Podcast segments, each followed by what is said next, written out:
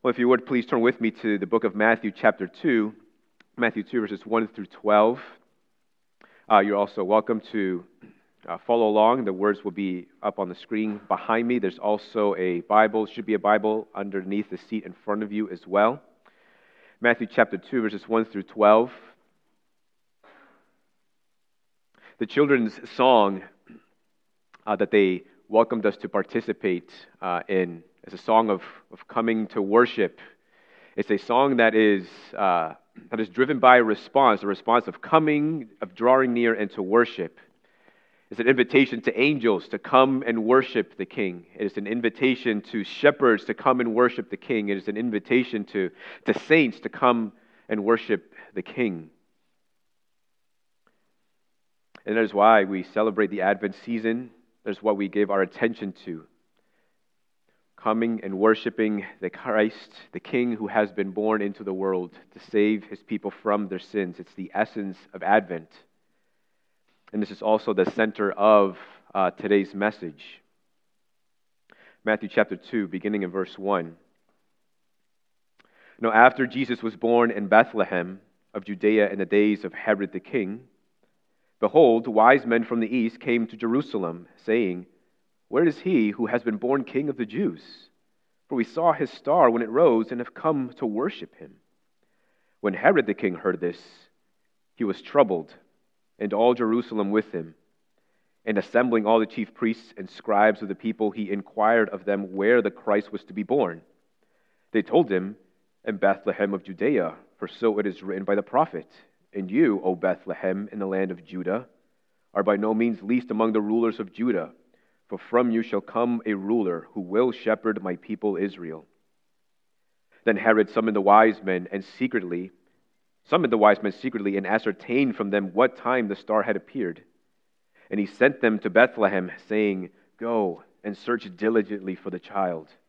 And when you have found him, bring me word that I too may come and worship him. After listening to the king, they went on their way, and behold, the star that they had seen when it rose went before them until it came to rest over the place where the child was. When they saw the star, they rejoiced exceedingly with great joy. And going into the house, they saw the child with Mary, his mother, and they fell down and worshipped him. Then, opening their treasures, they offered him gifts gold and frankincense and myrrh. And being warned in a dream not to return to Herod, they departed to their own country by another way. This is the word of the Lord. Matthew's gospel is a book that is very much concerned with kings and kingdoms. One of the central themes, in fact, of the gospel of Matthew is the kingdom of heaven and the king who is the king of that kingdom of heaven. From the very beginning in Matthew chapter 1, we read of the genealogy of Jesus Christ, pointing to the fact that he comes from a royal lineage. And then immediately we come into chapter 2, where we hear these strange men from a foreign country coming to worship this king who's been born in Judea. And following that, we hear of John the Baptist, a kind of town crier, a, a herald for the king whose primary task is to prepare the way for the king. And then immediately following that, we hear of this newborn king, now fully grown, and his experiencing temptation as a king. And then we get into Matthew chapter 5, where we read of this king's first sermon, a sermon that is very much concerned with the kingdom of heaven. What is this kingdom of heaven like? What are the citizens of this kingdom like. And further on in the book of Matthew, we continue to hear about this theme of the king and the kingdom. When it comes to who are the ones who will be part of the kingdom and who are the ones who will not be, Jesus himself says in his sermon, Matthew 7 21, not everyone who says to me, Lord, Lord, or who says to me, God, God, will enter kingdom of heaven, but the one who does the will of my Father who is in heaven. That is the one that you can expect to be part of the kingdom of heaven.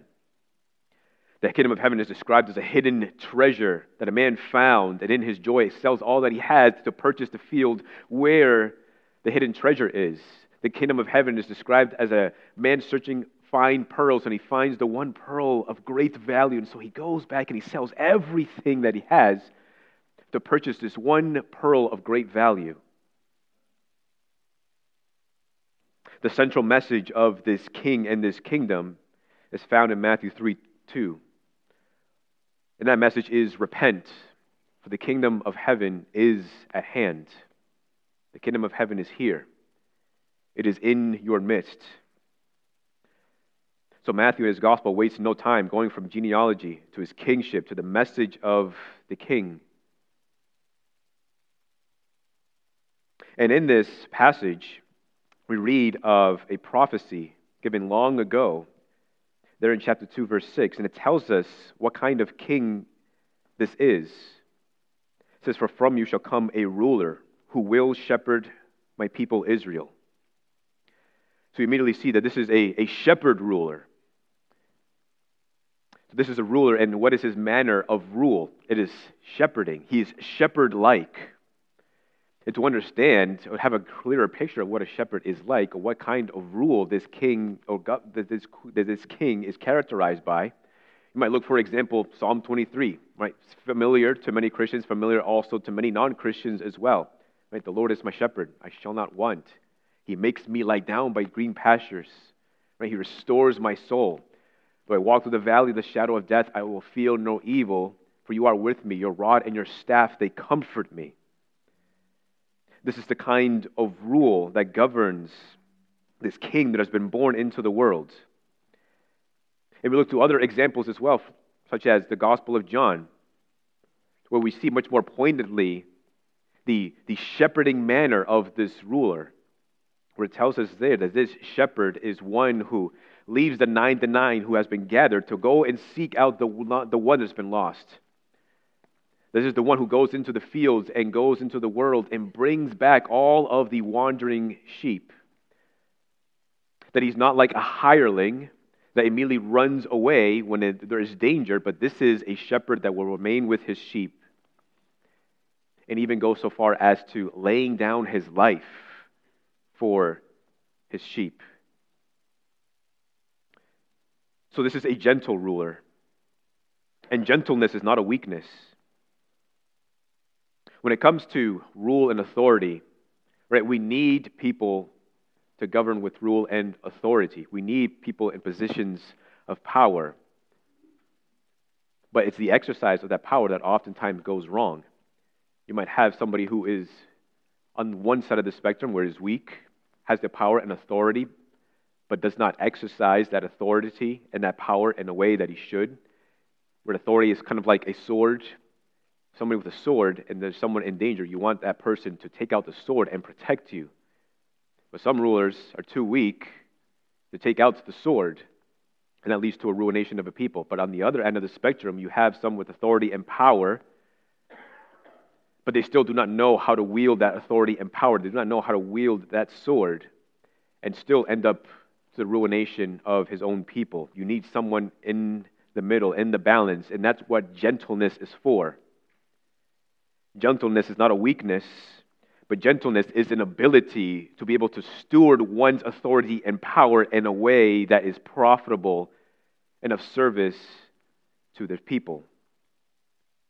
You might think of the story of, of mice and men, story that most of us are probably familiar with, where Lennie, a caring guy, sweet guy, but strong as an ox, incredibly, incredibly strong, and he does not know how to wield his strength in a gentle manner. He ends up hurting things and even hurting people. We have here a description, a very short description of what this king is like, has been born into the world. He is a shepherd ruler. He's a ruler who is governed or characterized by a gentleness. He knows how to wield his strength. This is the kind of king that dominates Matthew's gospel and upon which the Bible is centered. And so this king is born, and then we have the wise men who come to worship this king. And with regards to these wise men, we don't know very much about them. The scriptures do not describe to us what exactly they're like, what are their customs, what are their traditions, what are their cultures, where exactly they're from. They're complete strangers, according to what we read in the scriptures. But all we know is that they come from some faraway land to worship someone. What we do know about them is very important, and that is they have insider information. They have this, this truth that no one else seems to know. Not even King Herod does not even know. There are some who know, like the religious leaders and authorities of Jerusalem, but they seem to care very little about this information. These strangers come into a land that is not their own, and they come directly to the king, a king who reasonably expects that they're coming to worship him. And to his surprise, they're coming to worship a different king, a king in your own kingdom. That's what they're saying.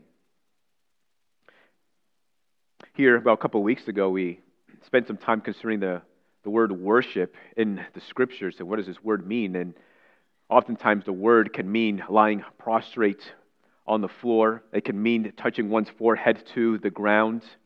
That worship isn't just singing, worship isn't just lifting one's hands, but worship, more importantly, is a disposition of the heart. It is paying homage, it is paying reverence, it is paying due respect to one who is worthy of honor and glory and respect.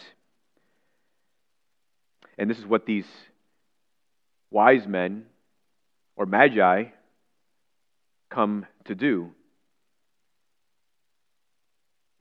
And as part of their worship, as part of bowing down to this king, they also present gifts. And we don't know what the gifts mean. Some people suggest that the presenting of gold points to the fact that this is a king, pointing to the royal status of this newborn child.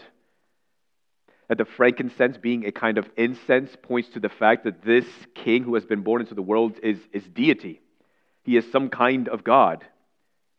Taken from the Old Testament and the burning of incense as a form of worship to a deity. And the myrrh being a kind of embalming oil that perhaps pointed to the fact that this newborn king, that this deity king, is one day going to die. Who knows whether or not the wise men had that kind of understanding, and if that's the reason why they presented these particular gifts, perhaps they knew more than we are led to believe, maybe. But what matters most is that they came and responded and that response was worship. And this entire narrative, verses 1 through 12, is driven by many responses. Response after response after response. The wise men come in response to the fact that a newborn king has come into the world. Herod, in response to this news, brings about the religious teachers and the scribes and gathers them together and they ask them, What are, you ta- what are these guys talking about? In response to this news, Herod becomes troubled. In response to the news, all Jerusalem becomes troubled in response to the star miraculously appearing and leading the wise men to where this king has been born, they come and they worship. It is driven by a response. You have positive responses, glorious responses, but you also have some negative responses.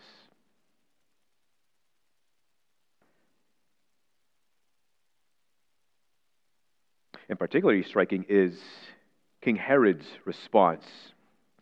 Herod is a king of the world not in the sense that he is the, the king of the world, but he is a king of the world. He is a king that comes from the world, that he is a worldly king, that he is an earthly king, that he is a king representative of the kingdoms of the world. And King Herod, historically, according to writings, he's accomplished many things with his power and his authority but he was also a very troubled man, deeply troubled. One example of his troubled personality and conscience and inner disposition is seen in the fact that he forbid any large gatherings of people because he feared that people might be conspiring against him. In his severe paranoia, he even executed his own subjects, even his own family members, including sons, and even his favorite wife, all because he believed that they were conspiring against him. Upon his deathbed, he gave one last order to his soldiers, and that was to go to these particular individuals, these particular groups that he thought might be celebrating the fact that he was going to die.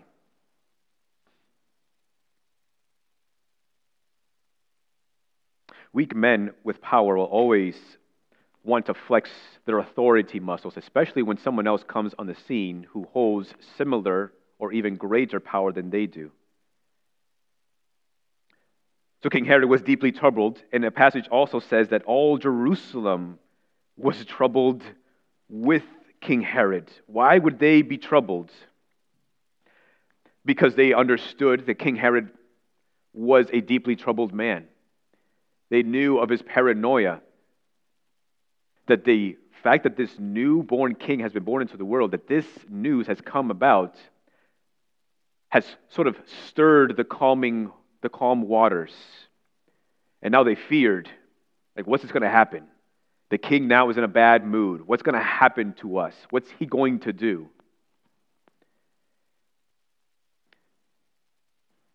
You can understand the response giving King Herod's paranoia and deeply troubled personality, but it's still a shocking response because this is their king.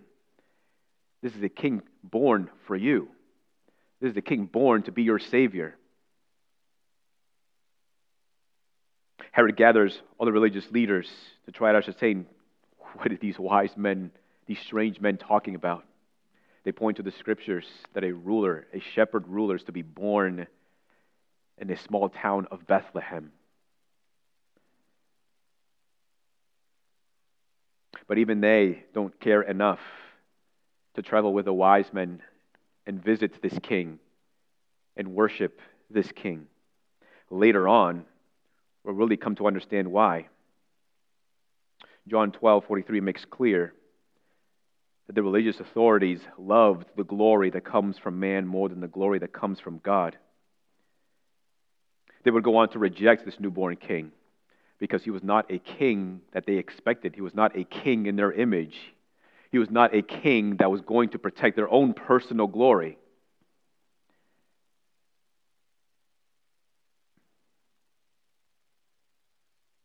so they would go on and reject this king. As I said earlier, Matthew is a book about kings and kingdom, and so is the story of Advent. Advent is about kings and kingdoms. We see here the kingdom of man represented in King Herod's kingdom.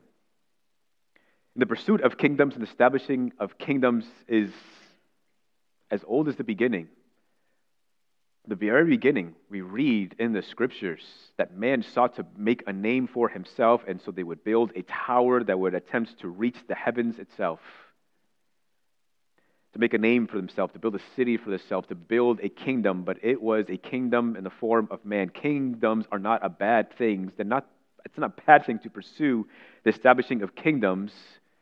Is the ground that oftentimes is wrong in the establishing of kingdoms when it comes to comparing the kingdom of heaven and the kingdoms of men, there's a vast difference between the two. And it begins at its, at its foundation. Augustine, in his book City of God, points to this vast difference between these two kingdoms, or as he calls them, cities. He says, We see then that the two cities, or two kingdoms, kingdom of man, kingdom of God, or kingdom of heaven, were created by two kinds of love. The earthly city was created by self love, reaching to the point of contempt of God. The heavenly city, by the love of God, carried as far as contempt of self. In fact, the earthly city glories in itself, the heavenly city glories in the Lord. The former looks for glory from men, the latter finds its glory in God. There's the foundation One is driven by love of self, the other one is driven by love of God. And that produces very different kingdom citizens.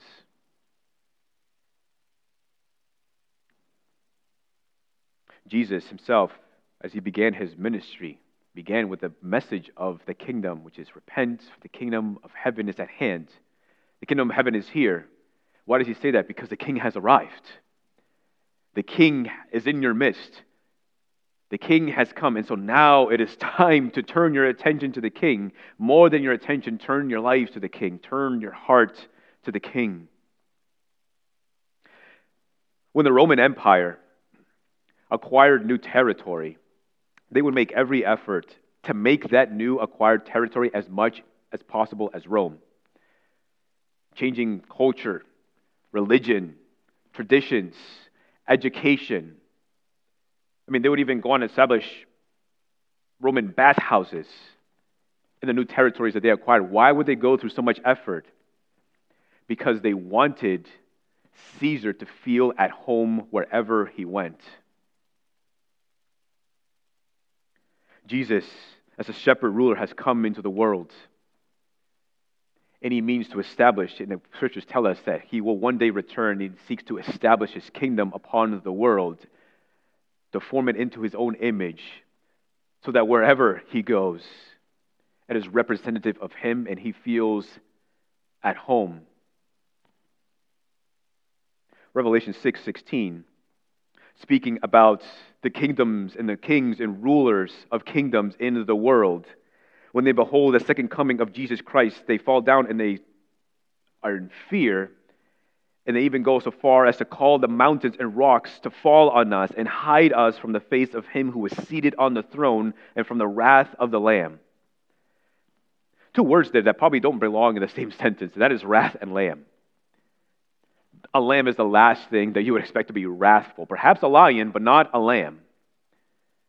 But I think it gets to point, it points to the fact of the dual nature of King Jesus, that he is gentle, that he is shepherd like, but he also comes in fury, that he will come in fury against the kingdoms and the kings that refuse to submit to his lordship. The story of Advent is a story of kings and kingdoms, and it's also a story of warring or competing allegiances. In Psalm chapter 2, a psalm very much concerned with kings and kingdoms. It says there, Why do the nations rage and the peoples plot in vain? The kings of the earth set themselves, and the rulers take counsel together against the Lord and against his anointed, saying, Let us burst their bonds apart and cast away their cords from us. He who sits in the heavens laughs. The Lord holds them in derision. Then he will speak to them in his wrath and terrify them in his fury, saying, As for me, I have set my king on Zion, my holy hill. It goes on to say, Now therefore, O kings, be wise, be warned, O rulers of the earth. Serve the Lord with fear and rejoice with trembling. Kiss the Son lest he be angry and you perish in the way, for his wrath is quickly kindled. Blessed are all who take refuge in him. God has set his king on the throne, and this king is the King of kings and the Lord of lords. And the passage warns all kings and rulers of the earth and their respective kingdoms kiss the Son, or reconcile yourself to the Son. Make friends with the Son, or else you will perish. For his wrath is quickly kindled. On the other hand, blessed are all who take refuge in this King. It's not just about kings and kingdoms and larger kingdoms and great and powerful kings and rulers of the earth. This is also very much concerned with the smaller kingdoms, the kingdoms that are represented by each and every single person here in this room. The kingdom of your lives, the kingdom of your hearts, in each of your lives, you function as a kind of king or queen where you govern your own life, you establish your own rules, you pursue your own passions, you give yourself to the things that you desire to give yourself to. When it comes to those smaller kingdoms represented in every single heart of man and woman, the question is will you surrender your kingdom to the greater kingdom of King Jesus? And will you do so before the coming of his wrath and terror? But before the coming of his terror and wrath, he commands all men everywhere, gently and lovingly, submit the kingdom of your life to mine. And he does this even this very morning, gently, shepherdly, and lovingly. If you've yet to submit your kingdom to mine, submit it today. How does he speak so gently? How does he speak so lovingly? How does he compel you this morning to submit your kingdom to the kingdom of Christ? Let me put it to you this way. Someone had once told this story this ancient king, this ancient kingdom and his kingdom was characterized by peace. The people loved their king. There was so much peace, in fact, in the land that for years there wasn't a single crime in the entire kingdom. And then one day, one of the king's servants comes into the king's throne room, kneels before him, and says, My Lord, a crime has been committed. There's a thief who's been stealing from others we don't know who it is. And those who were there to hear these words were shocked, just as shocked as the king was. The king almost didn't know what to say because it's been so long since there's been a crime in the entire kingdom. And finally, he says, I want you to find the thief, and when you find him, bring him to me, and he will receive 10 lashes of the whip. Those who heard were shocked. It's been quite some time since anybody has been whipped for committing a crime. So the servant goes out. A week goes by. The servant comes before the king. And in dismay, he says, My Lord, I'm sorry to say, but the thief has not been caught. And the robbery has only gotten worse. We continue to receive reports of people saying that their things have been stolen from them in the middle of the night. The king is beginning to get angry and he says, I want you to go and continue to look for this thief. And when you find him, bring him to me, and he will receive 25 lashes of the whip. The people who heard this are shocked. Can anybody survive 25 lashes of the whip?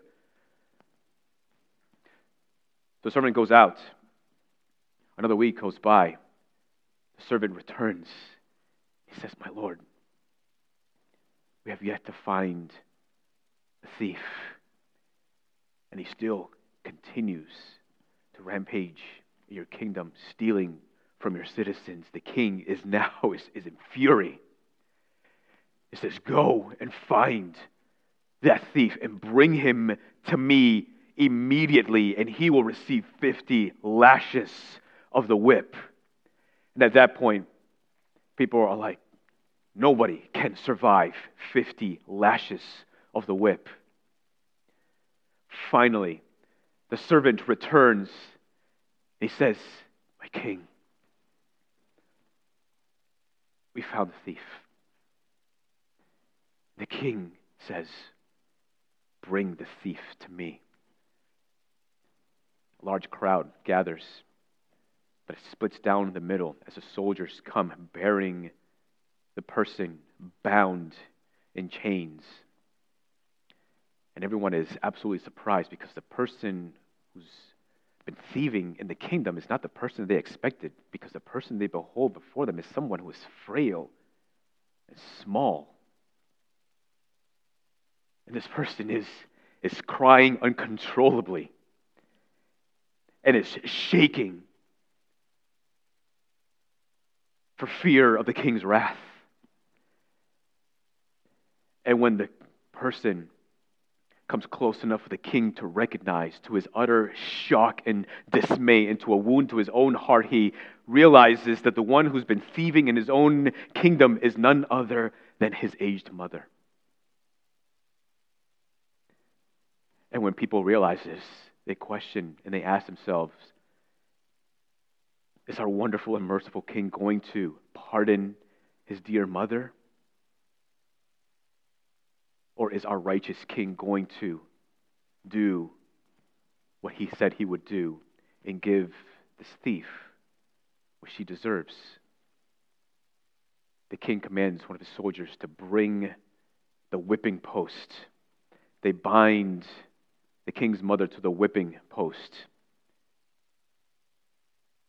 They tear out her back garment to expose her back.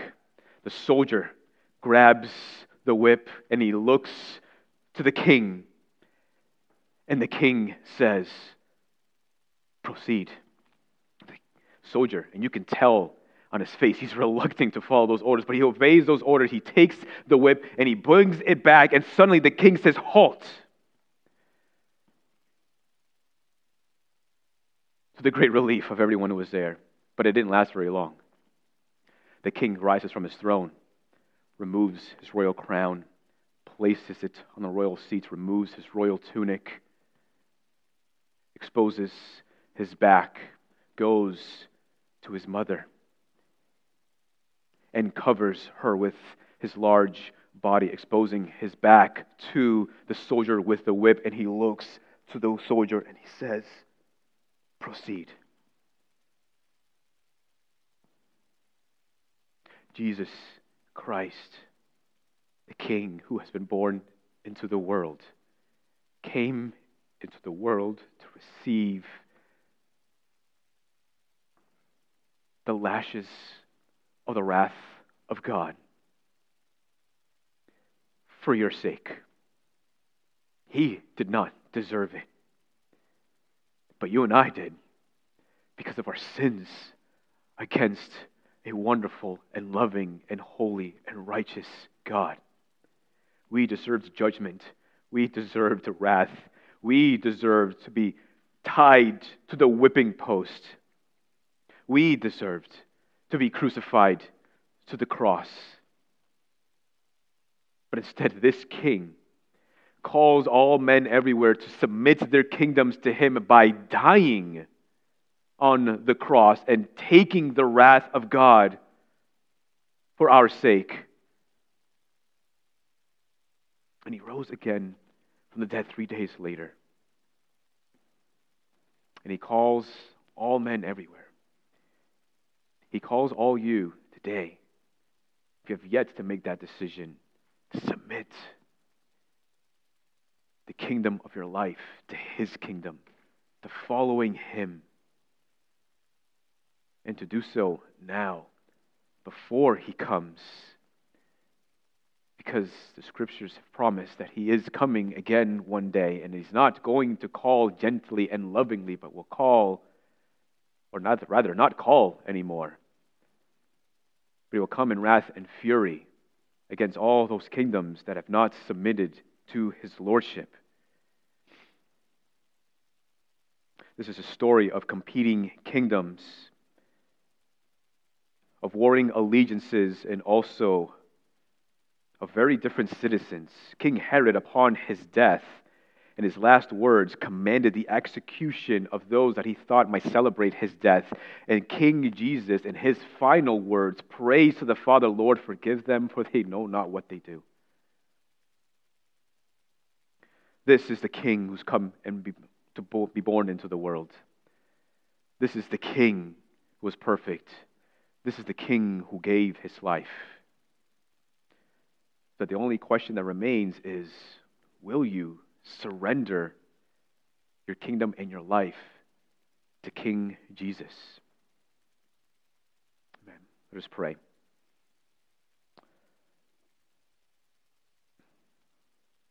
Lord,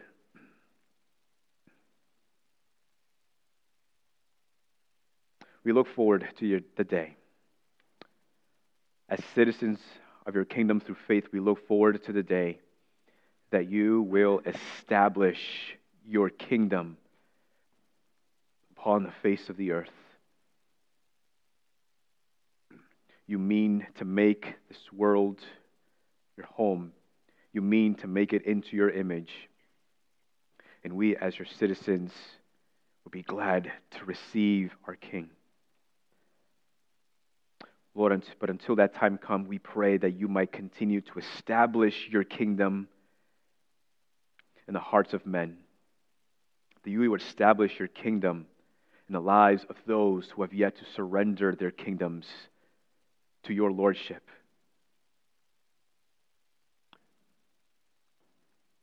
We pray, Lord, for a great salvation. We pray that even many here who have yet to do so might submit to your lordship. We pray that even amongst our own family members or dearest friends, that they too might submit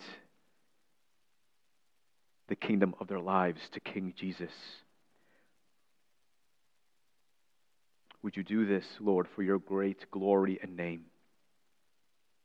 Lord, and would you help us, those who have submitted our kingdoms to you, help us to live in a manner that reflects your glory and honor. And help us to be faithful heralds of your kingdom to all those around us. We pray these things in Jesus' name. Amen.